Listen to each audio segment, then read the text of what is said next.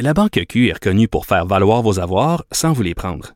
Mais quand vous pensez à votre premier compte bancaire, tu sais, dans le temps à l'école, vous faisiez vos dépôts avec vos scènes dans la petite enveloppe. Hmm, C'était bien beau. Mais avec le temps, ce vieux compte-là vous a coûté des milliers de dollars en frais, puis vous ne faites pas une scène d'intérêt. Avec la banque Q, vous obtenez des intérêts élevés et aucun frais sur vos services bancaires courants. Autrement dit, ça fait pas mal plus de scènes dans votre enveloppe, ça. Banque Q, faites valoir vos avoirs. Visitez banqueq.ca pour en savoir plus. Cube Radio. Dans un rare moment d'humilité, j'aime bien me comparer à un personnage de Molière.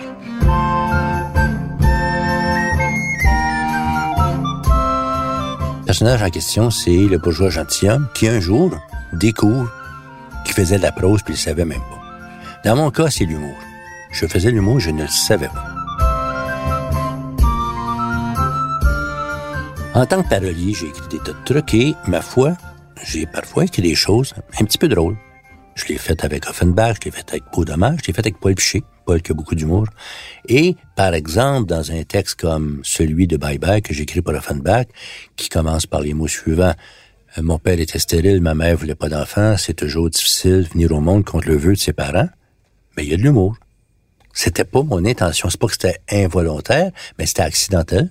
Et ça a pris quelqu'un comme Jacques Urtubise, lui-même grand bédéiste, humoriste, qui faisait le sombre vilain, qui, un jour, m'a appris que non seulement il partait un magazine d'humour et de bande dessinée, il voulait que j'en fasse partie, oui, comme dessinateur, mais surtout comme auteur de texte. Et, encore plus incroyable, comme rédacteur en chef. Récemment, on a fait grand cas du fait qu'on a lancé un spécial 40 ans du magazine Crow parce que Crow est né en octobre 1979. Grâce à Jacques Urtubise et Hélène Fleury, les éditeurs, ce magazine a changé ma vie. Mon nom est Pierre Huet. Je suis parolier. Je vis de ma plume.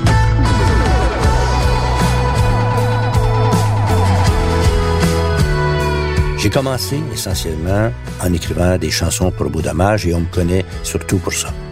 Par la suite, j'ai écrit pour des tas de gens et j'ai écrit de l'humour, j'ai écrit pour la scène, pour la télévision et pour le magazine Cron. Grâce à ma plume, je me suis retrouvé dans des tas de choses passionnantes dans l'histoire culturelle du Québec. J'ai eu cette chance-là. Et j'ai le goût de partager avec vous le récit de ces expériences. Ça sera pas ennuyant. Parole de Il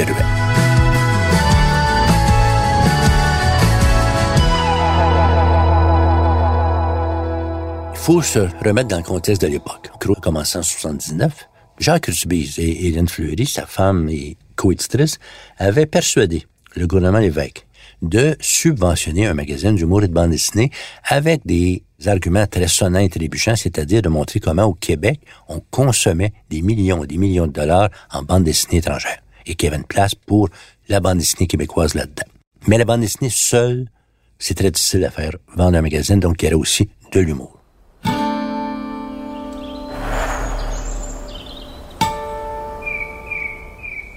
Subvention de 80 000 et branle-bas de combat. On se réunit dans un chalet quelque part, en banlieue de Montréal. On est 7, 8, 9, 10 personnes qui sont là pour essayer de voir à quoi pourrait ressembler le magazine. La première grosse décision qui se prend, c'est de dire il y aura un thème chaque mois. Spécial bouffe, spécial police, spécial crise d'octobre, peu importe. Ça, c'était fondamental dans l'histoire du magazine. Un autre truc qui s'est fait de façon involontaire cette fois-ci, c'est qu'on est en discussion. Et, ça semble tellement drôle avec le recul, c'est que, à un moment donné, on se dit, OK, c'est le PQ qui nous fait vivre, c'est qui nous fait partir. Est-ce qu'on a le droit de faire des blagues? Sur le PQ? Et là, quelqu'un dit, bien sûr. Et là, il y a un gars qui restera inconnu dans l'histoire, mais ça sera sa grande contribution qui sort cette phrase géniale. C'est pas parce qu'on rit que c'est drôle.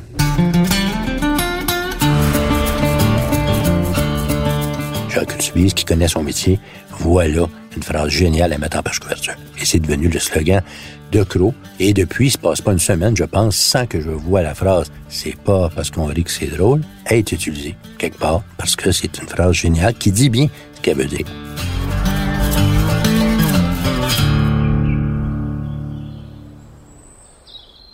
Septembre 79, aidé par le gouvernement péquiste, Crow sort enfin.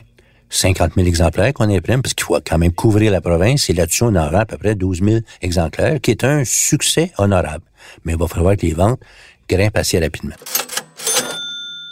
Jacques, encore lui, a une très bonne idée. Il prend nos invendus du premier numéro, il les coupe en deux. Et on se promène dans les complexes des jardins, des places comme ça, et on donne aux gens des demi-magazines. Autrement dit, les gens prennent ça, commencent à lire un article qui est drôle, oups, il ne plus. Étonnamment ou pas, mais Jacques a été euh, plagié depuis ce temps-là, puisque de plus en plus, l'Internet, on voit des magazines qui font ça pour que les gens se contentent pas de lire sur l'Internet, ben, l'article diminue rendu à moitié. Donc, une bonne idée de Jacques, encore une fois.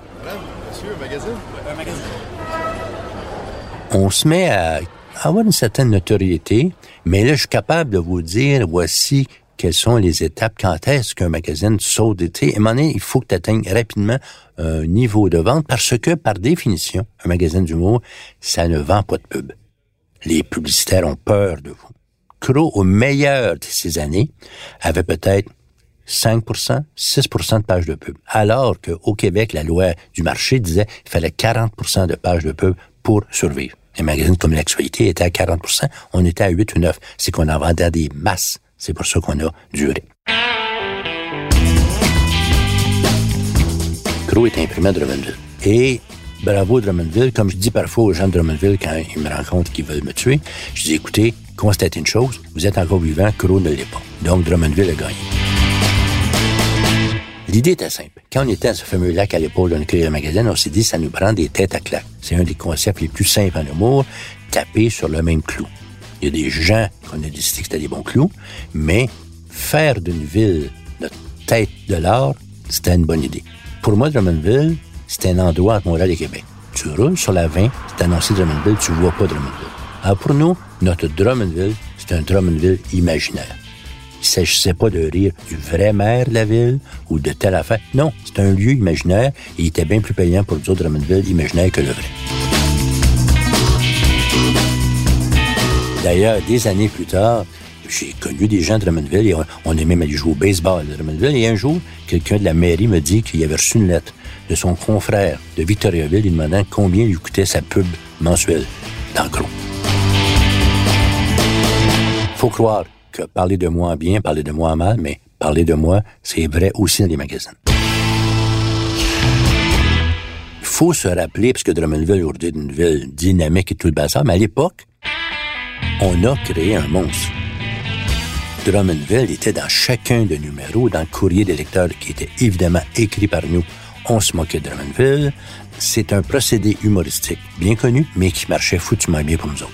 On avait aussi, je me, pauvre lui, je repense un monsieur qui s'appelle Jérôme Lemay, qui faisait partie d'un duo qui s'appelait les Géroulas, avec Jean Lapointe. Jean Lapointe était reconnu comme une vedette et autres. Monsieur Lemay était tombé un peu en désuétude. On a fait de Jérôme Lemay notre tête à claque aussi. Il nous l'a finalement pardonné, mais c'était un petit peu dur au début. Donc, on créait des habitudes de lecture. Le lecteur s'attend de mois en mois à retrouver les bandes dessinées qu'il aime, les auteurs qu'il aime, les chroniques qu'il aime. Et Drummondville faisait partie. Rapidement, les pieds peuvent grossir, parce qu'au début, on n'était pas beaucoup. À titre d'exemple, le numéro 1 de Crow, septembre 79, qui avait 64 pages, 16 pages sont de moi.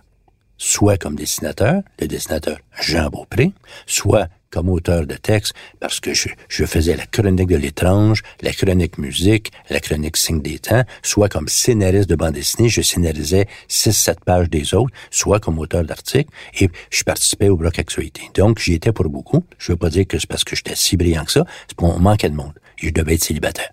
Les débuts de Crow, c'est homérique, parce que littéralement, nos bureaux étaient dans le Vieux-Montréal, et littéralement, Jacques, Hélène et moi, il arrivait qu'on dorme en dessous d'une table.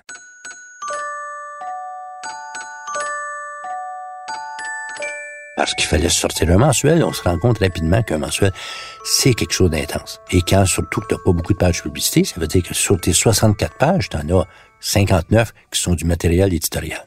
Au début, j'étais un simple collaborateur. J'écrivais beaucoup, je dessinais beaucoup, mais j'étais un simple collaborateur et ça devait être un type qui s'appelle Rock Côté, un monsieur très sympathique et talentueux qui devait être le rédacteur en chef.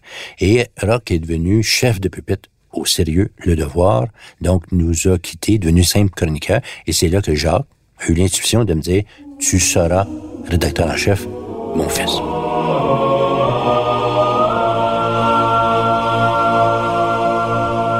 J'avais jamais fait ça et je l'ai fait tout croche.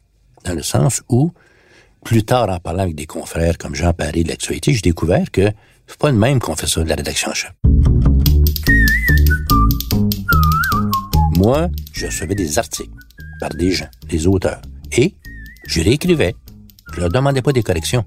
J'améliorais, je pense, leur article. C'est pas ça qu'on fait normalement. On dit, tu renvoies la copie à personne avec des gros traits rouges, change-moi ça, inverse-moi ça et tout. Non, je le faisais moi-même. Les auteurs auraient pu se fâcher de ça, mais il faut croire que je le faisais pas trop pire parce que on acceptait que je le fasse. Donc, c'est ainsi que je faisais mon travail. Avec le recul, je me rends compte que j'ai un certain talent pour le mimétisme. Quand tu écris des chansons pour des gens aussi différents que Beau Dommage, Offenbach, Ia Tremblay, Pauline Julien et d'autres, c'est que tu t'ajustes à la personne avec qui tu travailles. Et j'ai un certain talent pour rentrer dans la tête, dans l'univers d'une personne. Dans l'humour, il faut croire que c'était la même chose parce que j'avais des auteurs aussi différents. On reparlera plus tard, puisqu'ils vont rentrer un par un, que Jean-Pierre Plante ou Serge Grenier ou euh, Guillaume Lepage ou Stéphane Laporte. Mais je faisais des correctifs. Pas beaucoup, mais j'en faisais à leur article. En 12 ans, j'ai jamais eu une foutue plainte au contraire, le plus beau compliment qu'un jour me fait Serge Grenier, des rien de moins. Il me dit un jour, j'ai relu mon article quand le magazine est paru, je me suis trouvé drôle, j'étais allé lire mon texte original pour savoir qu'est-ce que tu avais ajouté. j'ai vu tes ajouts, mais à la lecture, je les voyais pas passer. Donc ça, faut croire que je faisais assez bien ma job.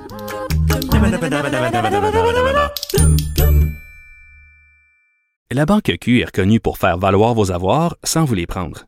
Mais quand vous pensez à votre premier compte bancaire, tu sais, dans le temps à l'école, vous faisiez vos dépôts avec vos scènes dans la petite enveloppe. Hmm, c'était bien beau.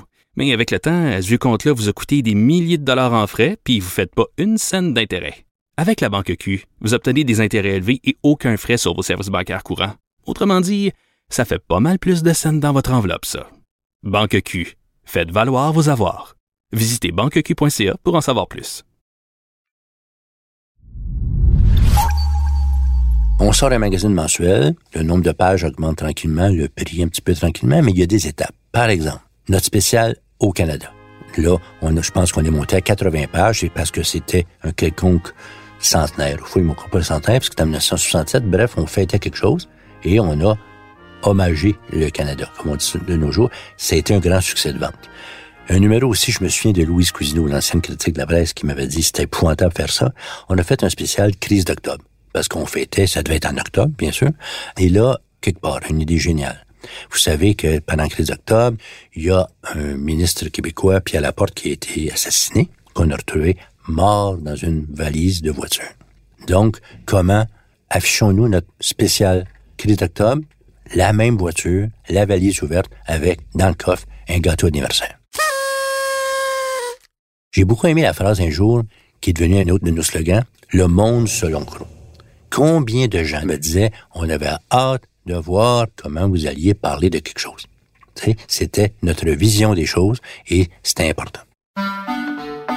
Rapidement aussi, on a trouvé une bonne idée, c'était d'une fois par année de faire notre spécial parodie.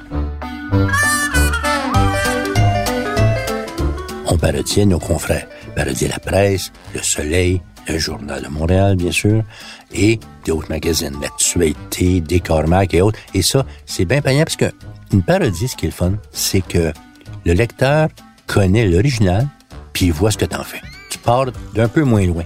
Parce que si tu dis au lieu de la presse, on l'appelle la paresse, mais déjà, tu ajoutes une lettre et on est rendu ailleurs. Oui, parodier, c'est bien. J'ai fait des parodies en chanson aussi, mais euh, c'est moins payant. Quand je repense aux premières années de Crow, j'aimerais être la personne que j'étais à l'époque parce qu'il faut croire que j'avais beaucoup d'énergie.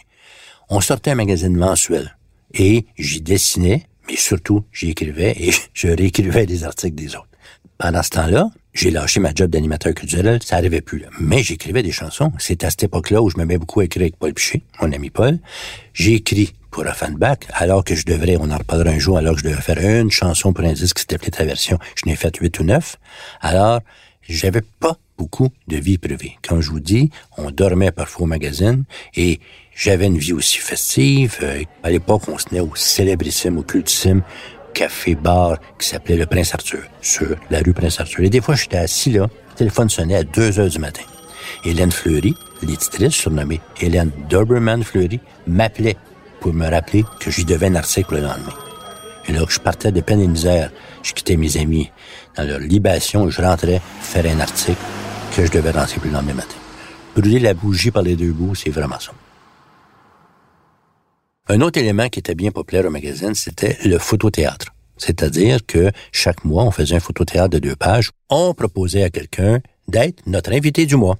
On a eu tout le monde. Parce que c'est ça, c'est un indice que ton magazine est rendu important quand les gens qui s'appellent Daniel Ouimet ou Robert Bourassa ou Jean Doré ou Michel Tremblay veut être dans le magazine. Il dit, je l'aime ton magazine, donne-moi des pinottes, puis je vais venir faire le photothéâtre. Parce que je vais pouvoir dire, j'ai fait le photothéâtre de Crow on avait tout le monde qu'on voulait. Ceux qui étaient pas dans nos pages, c'est qu'on n'en voulait pas. C'est vrai pour les dessinateurs, c'est vrai pour les scripteurs et c'est vrai pour les invités.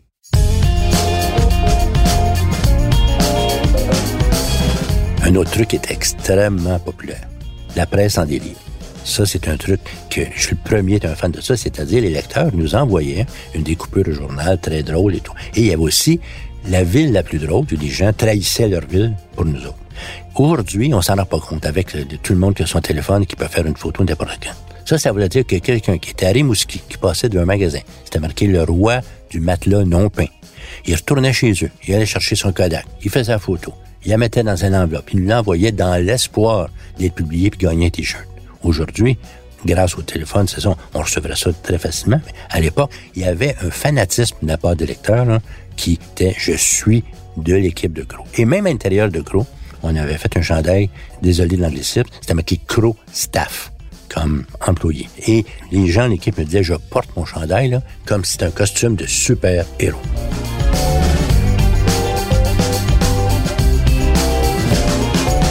Puis même, un de mes amis, un Jean-Pierre Plante, m'avait dit, il était un petit peu jaloux parce qu'à l'intérieur même de l'équipe de Crow, il y avait la Ligue de poker. On était 5-6 qu'une fois par semaine jouait au poker, mais ça, c'était comme encore plus un centre nerveux avec Serge Grenier, puis Yves Tachereau, puis Serge Langevin, puis Michel Lessard. On jouait au poker. On était vraiment une gang très, très solidement nouée ensemble. Je me souviens des voyages à New York, on était partis. Serge Grenier, Jacques Ursubis, Patrick Baudin et tout. On faisait des voyages ensemble. C'était vraiment une gang soudée très solidement. Pendant ce temps-là, les ventes grimpaient. Écoutez, notre, sauf erreur, notre plus grand vendeur de l'histoire du magazine Crow, c'est notre spécial, notre centième, le numéro 100, j'en reparlerai un petit peu, qui s'est vendu à 121 000 copies. Je connais des magazines européens d'humour qui ont un bien plus grand marché, qui vendent pas le quart de ça. 120 000 copies, mettons, là, c'est énorme. Notre ratio, notre moyenne habituelle, c'était 80 000 par mois. C'est beaucoup. C'est pour ça qu'on pouvait se permettre de pas avoir de pub. C'est pour ça que tout le monde voulait y être. Je me souviens un souvenir fantastique. Des élections, je sais pas quelle année, c'est Robert Bourassa qui se présente contre Pierre-Marc Johnson. Bourassa refuse toute entrevue et accepte de faire le photothéâtre de Gros. Sans doute les conseillers ont dit, il faut que tu sois vu là, il faut que tu montres que tu as l'humour. Et on a fait une entrevue, on posait les mêmes questions à tout le monde. La fois où vous avez eu l'air le plus fou, ici, le 15 novembre 1976, la première fois que le PQ a battu le Parti libéral. C'est Bourassa qui vous raconte ça avec un grand sourire. C'est quand même pas rien. On savait qu'on était important. On se prenait pas la tête pour ça. Puis, ce qui est fantastique aussi, bon, on vendait beaucoup, ce qui faisait qu'on payait bien notre monde. Le monde du magazine est forcément moins payant que celui de la télé, la radio sans doute, mais on payait bien notre monde. Je pense qu'un article à l'époque, je vous parle donc de 1980, 275 dollars pour un article, c'était quand même très bien payé. Le magazine, ça a une courbe. C'est une date de péremption qui a duré environ 15 ans. J'étais là comme rédacteur en chef pendant 11-12 ans et j'écrivais jusqu'à la fin. Mais c'est qu'il y a une courbe. À un moment donné, peu importe ce que tu fais, t'es passé de mode. C'est comme un groupe en chanson. Un moment donné, là, j'ai déjà dit ça sur de beau dommage, mes amis beau dommage, je m'en voudrais pas dire ça. Un jeune, quand sa mère et son père aiment le même groupe que lui, c'est mauvais signe. Je veux dire, le beau dommage a tranquillement perdu la popularité quand tout le monde s'est mis à nous aimer. est arrivé deux choses qui ont commencé le, début de la fin pour le Crow. Un, ça allait bizarre à dire, c'est justement, même si on n'a pas tant de pubs que ça, il y a eu des lois de passé qui interdisaient qu'il y ait la pub de cigarettes. Dans les magazines. Or, la cigarette est un des rares annonceurs qui était chez nous. On a perdu ça. Et ensuite, c'est que la télé et la scène sont mieux volés nos auteurs. Je fréquentais déjà Gilbert Rozon, je travaillais aussi à Juste pour rire, et Gilbert me disait, je regarde chaque mois, là, je regarde tout nouvel auteur que tu as, puis je vais venir te le voler. Tranquillement mais sûrement, Gilbert me piquait des auteurs qui étaient plus payés pour écrire des galas que pour écrire des articles dans le groupe. Alors ça, ça a contribué, on commençait à perdre nos auteurs. Il y a une certaine routine qui s'est installée. Les ventes ont commencé à baisser. Nos auteurs sont partis pour la télévision et pour la scène. Est arrivée l'émission Samedi de rire avec euh, Yvon Deschamps. Et les auteurs de Samedi de rire s'appelaient Stéphane Laporte ou Serge Langevin. Des gens qui normalement auraient passé leur temps à écrire accro et qui venaient me voir en disant, écoute Pierre, j'ai la misère à concilier, je vais te faire moins de texte parce que j'arrive pas dans le temps. Il y avait même Serge Gagné qui me dit, j'étais dans une quotidienne à TV, j'ai pas le temps d'écrire des articles.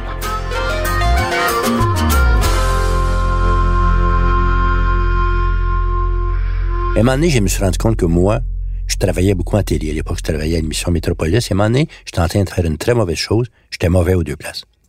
J'avais 11 ans de crocs dans le corps et je commençais à être usé, brûlé. Ces années-là, travailler beaucoup, commençait à faire. Donc, peut-être que la passion y était plus. Puis, en même temps, j'étais peut-être un peu négligent dans mes tâches à télévision parce que je passais ma vie six fois par jour à faire la navette entre Crow qui était rendu à NDG et l'édifice de Radio-Canada. Donc, j'ai passé à Derry Lapierre, deux gars très talentueux, la responsabilité du magazine et je me suis contenté d'y écrire. Et le magazine a tranquillement baissé. Non pas parce que j'y étais plus, là, c'est parce que il y a de l'usure qui arrive et c'est comme ça. Alors, quand on me demande, moi, pourquoi Crow a fermé, j'aime bien dire la formule suivante. Plus personne pour l'écrire, personne pour le lire. On perdait nos auteurs, il fallait se rabattre sur des auteurs peut-être un peu moins forts et il y avait moins de lecteurs. Safarir est arrivé. Crow se caractérisait par des articles assez long. Ça fait rire, c'était pour l'essentiel un dessin qu'une phrase en dessous. Se consommait plus rapidement. Je dis pas qu'il n'y a pas des bons auteurs. À un moment donné, on se partageait les auteurs. Donc, Crow a commencé tranquillement à décliner. Puis à un moment donné, a fermé.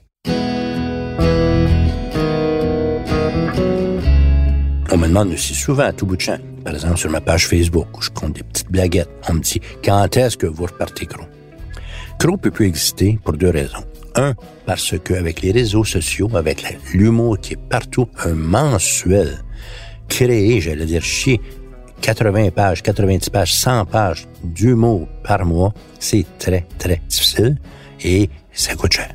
Les magazines, peu importe quel genre, sont en chute libre, vous le savez.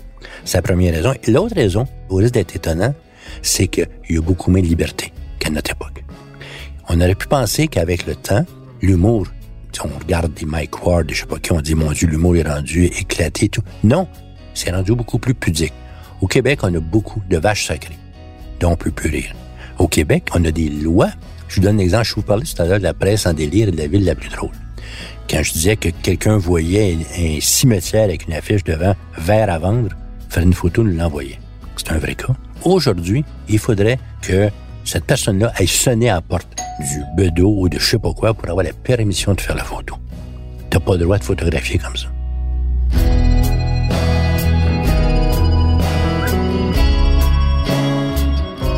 Et que dire du politiquement correct, c'est incroyable. Et quand on voit, et c'est là je marche sur la glace mince, qu'il y a de plus en plus des lois qui disent propos haineux.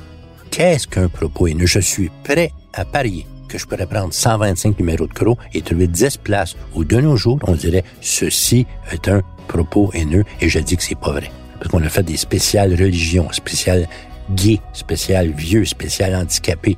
Bon sang qu'on était sur la glace mince et on le faisait très bien. Je suis encore très, très fier de ce qu'on a fait. Mais de nos jours, on est beaucoup plus frileux, beaucoup plus timide. Alors, Crow, vive Crow. Crow a connu son temps. Crow est terminé.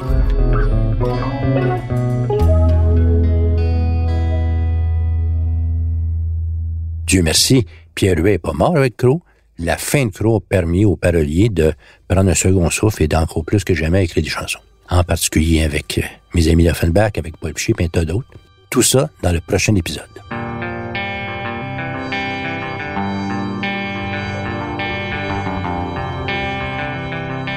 J'espère que vous avez aimé ce balado. J'espère que vous allez écouter les autres parce que, comme celui-ci, sont remplis d'anecdotes, d'humour, de finesse et bien sûr de cette humidité qui me caractérise. Si vous avez bien aimé ça, parlez-en aux autres et mettez-nous des belles étoiles comme dans les cahiers à la petite école de mon époque. J'ai écrit, raconté et heureusement vécu ce que vous venez d'entendre. Mon nom est Pierre Huet. Au montage, Philippe Séguin et à la réalisation, Bastien Gagnon, La France. C'est une production Cube Radio.